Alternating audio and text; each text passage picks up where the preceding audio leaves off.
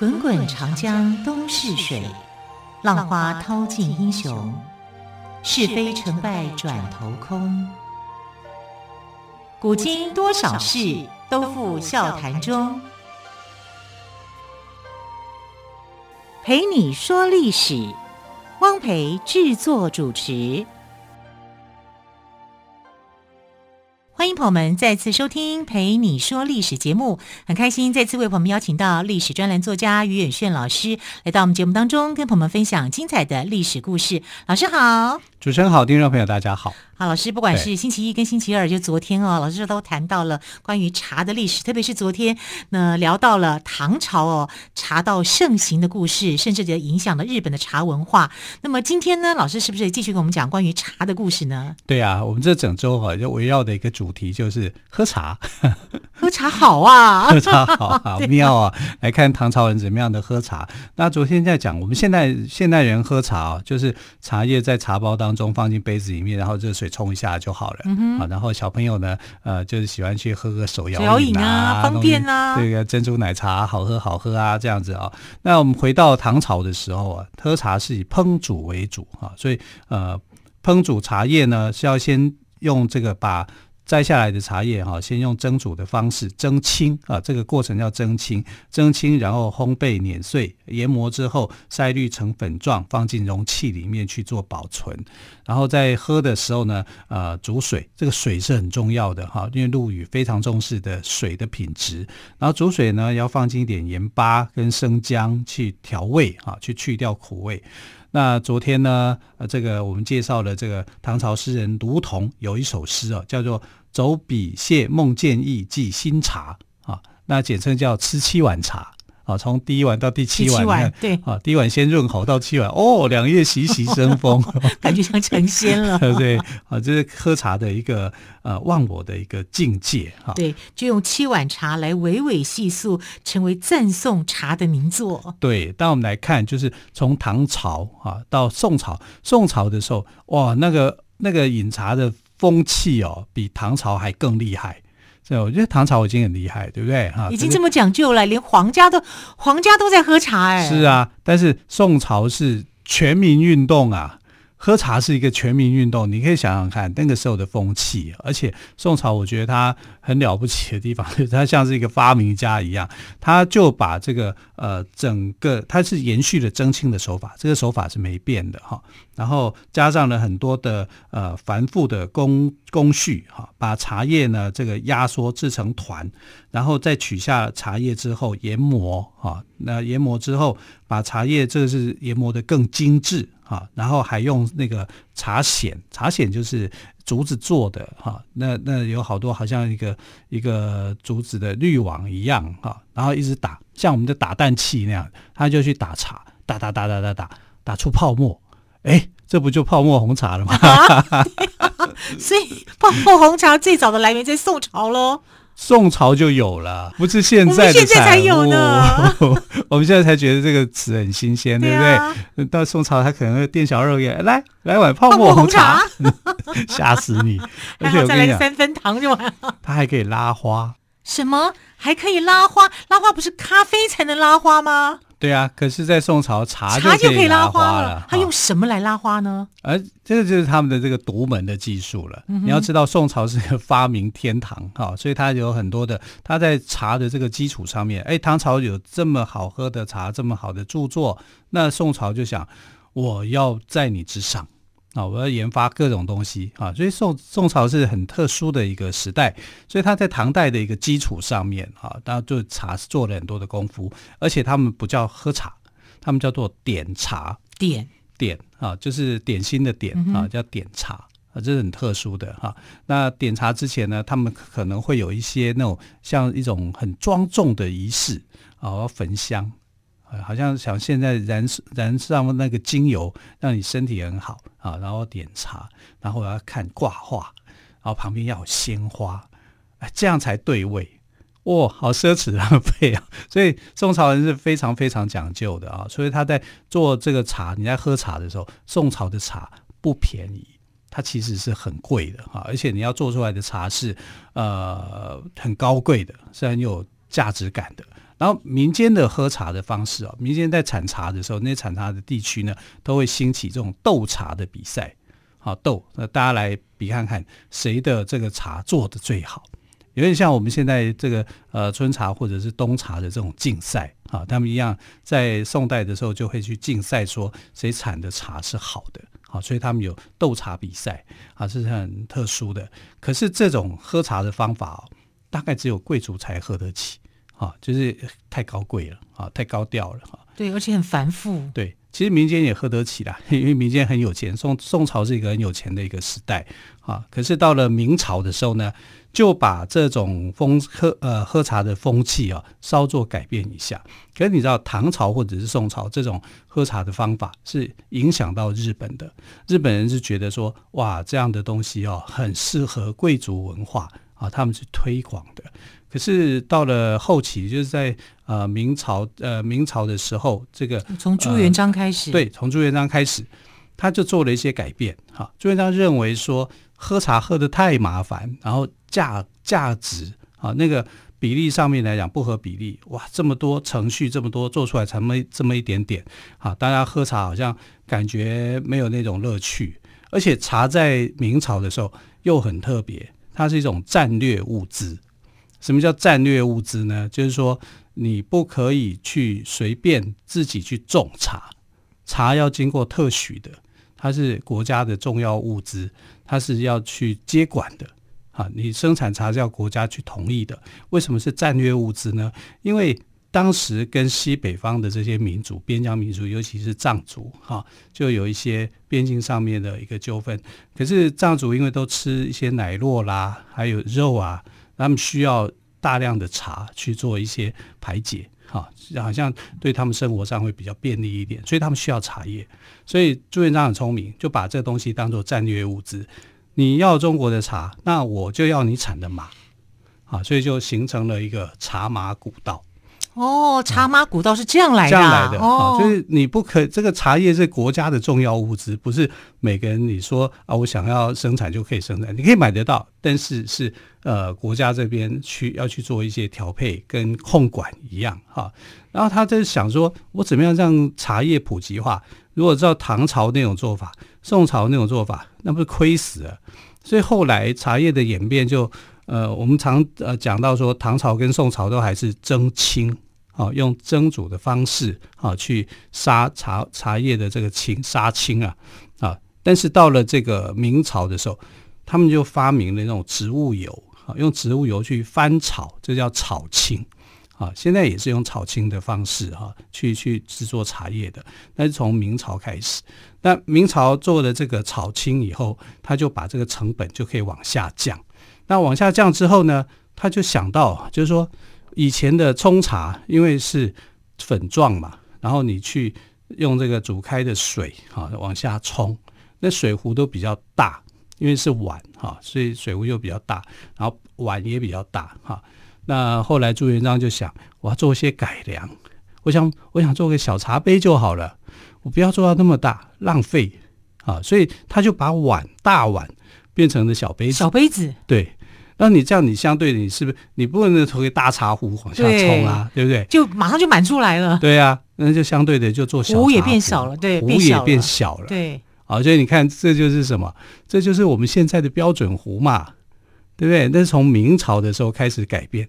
明朝这个改变是说，唐朝、宋朝的这个手续太繁复、太麻烦了，我要把它变成简单一点、简化一些，所以它相对于一些配套措施就简化。好，从呃蒸青变炒青，好，这是一一个一个步骤。然后从呃大壶变小壶，小小壶，对，从大碗大碗变小杯子。杯 所以这些都是呃慢慢演变过来的哦。对对对，所以这个也影响到后来的这个日本的茶道，所以他们也也做这样的相对应的改变。啊，要不然你就以前的大茶壶，嗯，现在我们还是有看到大茶壶啊、铁柱壶啊，或者什么，那个就是那个算是一种表演了。对，但那个就是呃呃明代以前的这种喝喝茶的方法。很难的功夫才会耶，这个也还不能烫到别人啊。但我们现在把这样的呃壶的工具、喝茶的工具叫做功夫茶嘛，对对不对？可是对朱元璋的眼里面来讲，我这是简化哎。嗯啊，我已经简化很多了。那这样朱元璋真的是一个很特别的人，我很难以想象他是一个大杀开国功臣，他但是却在精于在这个茶道的部分，他也可以去琢磨，会去去去想怎么去简化，让大家可以每一个人都喝口好茶。我觉得这是一个两极的人呢。他不是从这个生活品味去想的，他是从经济去去思考的，从经济面去想。对对对，因为他觉得唐宋的这种茶哦，流传下来太浪费钱啊。赚不到什么钱啊，但是我可以把它改小以后，我推广出去很容易做啊，我很多成本、时间成本啊，很多成本都可以省下来，我反而可以去做推广。所以他不是那么爱喝茶，他可爱喝酒啊。但是他推广这个茶啊，就是让他可以让他在这个经济上面啊获利更高，嗯、所以这个是商业头脑啊，还有一些政治手段啊，他用茶叶来交换哈、啊、西北边疆的这个马，嗯、哼。啊，用这种方式茶马古道是这样，对对对，茶马古道是这样来的，非常动头脑的一个人、哦。对，好，这个更多于茶的故事哦，我们先休息一下，稍后再请于远炫老师来跟我们分享。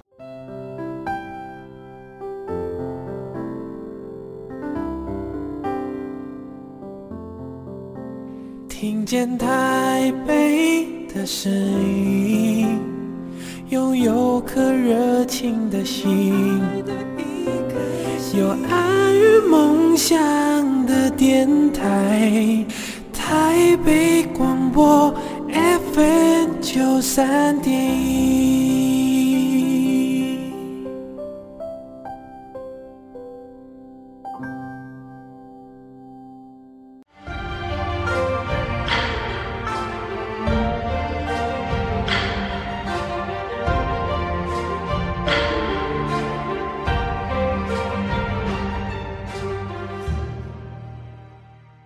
这里是台北广播电台陪你说历史节目，我是汪培。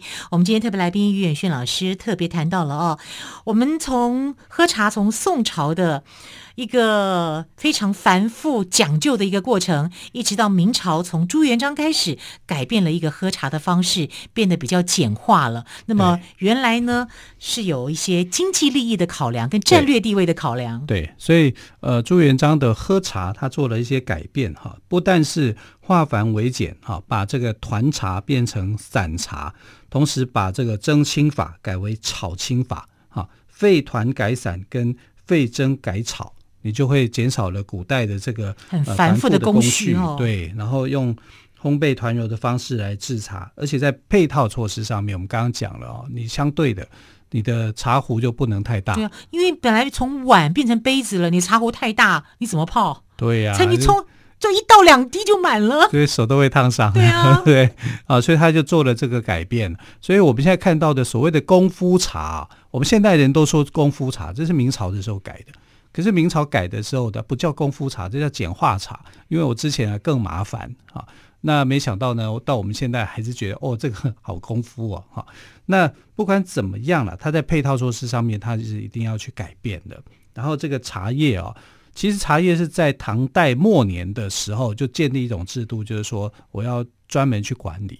可是没有多久，唐代就灭亡了。啊，那宋代呢，是因为比较开放，他没有想到这，因为宋代的这个四海蛮四海的，他没有没有去把这个茶叶当成是一个专卖的方式。明代就开始，啊，朱元璋的头脑，他就觉得我这是一个战略物资啊，然后所以有茶马古道的一个产生。但这里面呢，就产生了一个问题啊，茶叶利益好不好赚？好赚。啊，所以呢，他有一个驸马叫做欧阳伦。欧阳伦呢是安庆公主的夫婿啊，然后他就做了一些手脚，他想要去赚钱啊，想要利用这个机会去赚大钱。啊，怎么样赚钱法呢？他就先低价买进这些茶叶啊，用很低廉的这个价格哈，然后再偷运出去关外。啊，那你要去出关，要去卖到其他的国家，对不对？尤其在西藏啊，或者这些地区的时候，那这种驸马爷的茶叶，守关的人是不敢去管的啊，却怕得罪人嘛。所以他因为这样的关系啊，因为它的价格比较低，他比官方卖的价格低，因为这样人家才要买它嘛。对不对啊？那些国外的这个民族一看，哎，这个茶叶比较便宜，那我就买啊。所以他也因为这样子，茶的品质又好，又比较便宜，对，我当然跟你买了。是啊，他就赚很多钱了，哦，赚的饱饱的啊，所以也有商业头脑，很有的很有商业的，对啊，自家人去干这种坏事这样子。结果这个事情后来被朱元璋知道，怎么样知道的？你知道吗？就是后来这个呃守关的这官员呢换了一批，那主管的官员呢就不甩他这一套，就不吃驸马爷这一套，不吃驸马爷这一套。那驸马爷也不会亲自去啊，嗯、一定是叫他里面的人底下的人去做事嘛，对不对？底下人就是你的呃所谓的家奴嘛，对，或者亲信这样，亲信嘛，就亲信在那就很嚣张嘛。你不知道这是谁的茶叶吗？这是呃欧阳伦的驸马爷的茶叶，对，你还敢管啊？对，要赶快放行。对，你不放行，我揍你一顿。呃，你什么官啊？他他就不管他，结果那个官员就被打一顿，被打成重伤啊，你知道吗？好可怜哦！哎，被一个家奴，被一个亲信打伤，这这个事情就闹大了啊！他就他就觉得说这个事情我一定要上报朝廷，所以他就把这件事情往上报。就说欧阳伦的家奴私卖茶叶到关外去，啊，欧阳伦，那你就欧欧阳欧阳伦，你就脱不了关系啦。对啊，你家奴哪有这个本事啊？对啊，对啊，啊，那你一定是欧阳伦的关系啊。对啊，那可是你也太嚣张了，嗯、对不对？打你打官员呢、欸？对啊，你这个事情就变成朱元璋一定要处理了，因为他知道他就一定要处理了，哈，所以他把欧阳伦给杀了。哇，他动作也太大了。问题，你家奴也杀，对，但是家奴就是凌迟处死，嗯、啊，就更严重啊，因为你这个是等于是违反禁令嘛，啊，所以他们在这个你看，因为茶叶茶叶的利益引起的这个纠纷啊，在明朝的时候就发生过，啊，所以呃，朱元璋也许是一片好心，他做一些改革，但有人就从这里面去钻了漏洞，啊，而且还是自己的这个女婿啊，他觉得。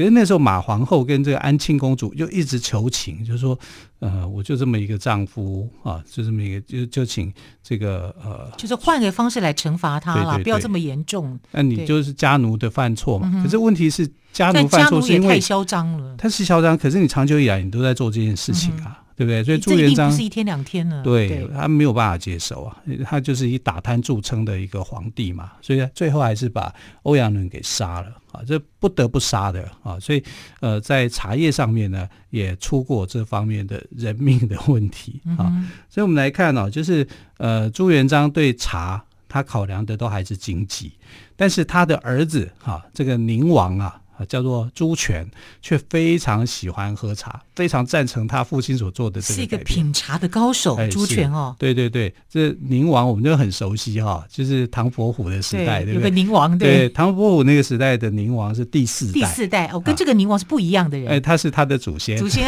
他是第一代是，是，是第一代。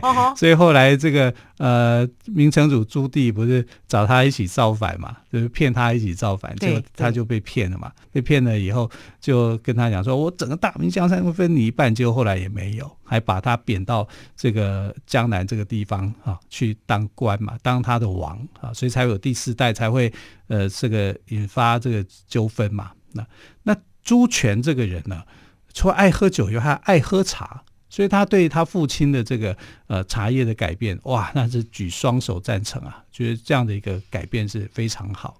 我们来看这个改变是不是一个破天荒的一个改革？至少从呃《陆羽茶经》开始，他做了一个很重大的变化了。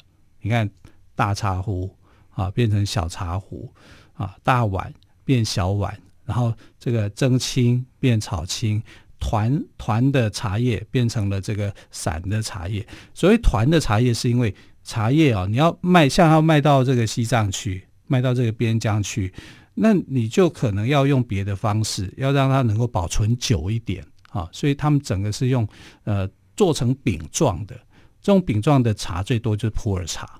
好，普洱茶就把它做成砖块或饼状啊，这样去你才会比较容易保存。保存还有保存的问题哦，难怪难怪我们去一些茶庄看到普洱都是用像像一饼一呃，就是包的好好的，一片一片一片的像饼的这样子对对，对形状啊，这是以前的一个做法，就是把它做成团团砖砖状。哎，可以保留到现在哎，这种做法可以啊。对啊，它有的还可以。现在在茶庄都看得到啊。对，陈年普洱老茶这样，那个还很贵。对，好，那你看到就是茶叶历史经过这个千年的变化啊，从一开始的生茶，因为这个呃神农氏尝的百草里面，茶叶应该是最难吃的，嗯哼，对啊，没有那么好喝。原生的嘛，原生嘛，树叶拿来嚼一嚼，然后这才叫吃茶，因为它用嚼的啊，用用那然后才治病这样子，嗯、对不对啊？一天中毒中了七十二次，现象七十二变，真的耶！啊，但但是它的贡献是很卓越的。然后从茶从药开始，所以我觉得有时候电视剧哦，真的一定要去搞清楚一件事情，就是先秦汉代以前，你不要说来，公子请喝杯茶。公子，你生了什么病？对对，我没病，我干嘛喝茶？对啊，他可能要回答你是这样。在之前呢是治病用的。对，所以其实不是酒就是水啊，不会有茶。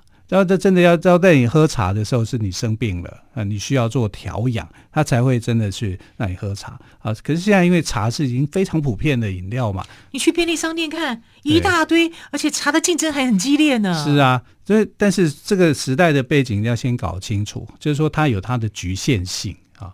所以我每次看到你要战国时代的人喝茶做什么，他才不会去喝这个东西，嗯、不是水就是酒啊，要不然就是。他不会有这个茶的这个选项的。喝茶的话，你就是要逼他去吃药了啊，是这样的一个观念啊。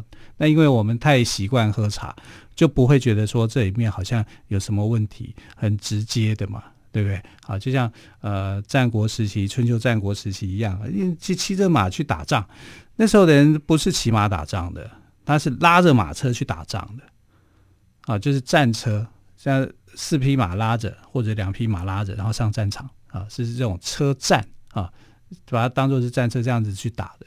啊，战车那个马车是用拉的，不是去骑的啊。为什么不骑骑马呢？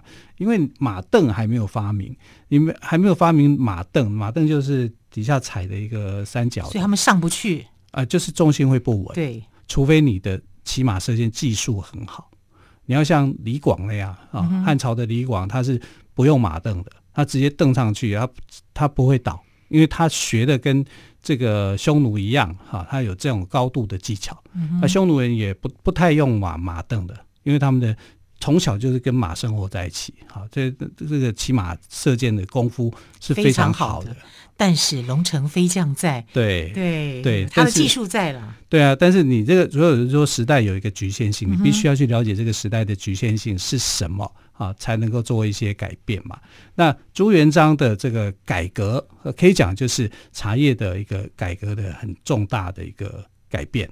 至少从《陆羽茶经》问世以来，啊，他的这个部分的成就啊，我觉得是很值得在茶叶史上面啊去呃跟他做一些推广介绍的。而且他这个人啊，呃，嫉恶如仇啊，然后他不喜欢人家贪污，就算你是我的女婿，我照样办。你是说朱元璋吗？朱元璋啊，嗯、对啊，啊，所以这个部分来讲，我其实也是还蛮佩服他的啦。嗯、哼但是你要知道，就是你做了这个改变啊，就是前面的那个东西就没有了，有一好就有，有一好没两好。对对对。那就在泡茶法风行之后呢，古代的这个饮茶的方式就逐渐的消失啊，尤其是唐宋的这个古法哦。那反而是在日本又保留了这个明代以前的古代的这个茶饮的方式，成为独特的抹茶。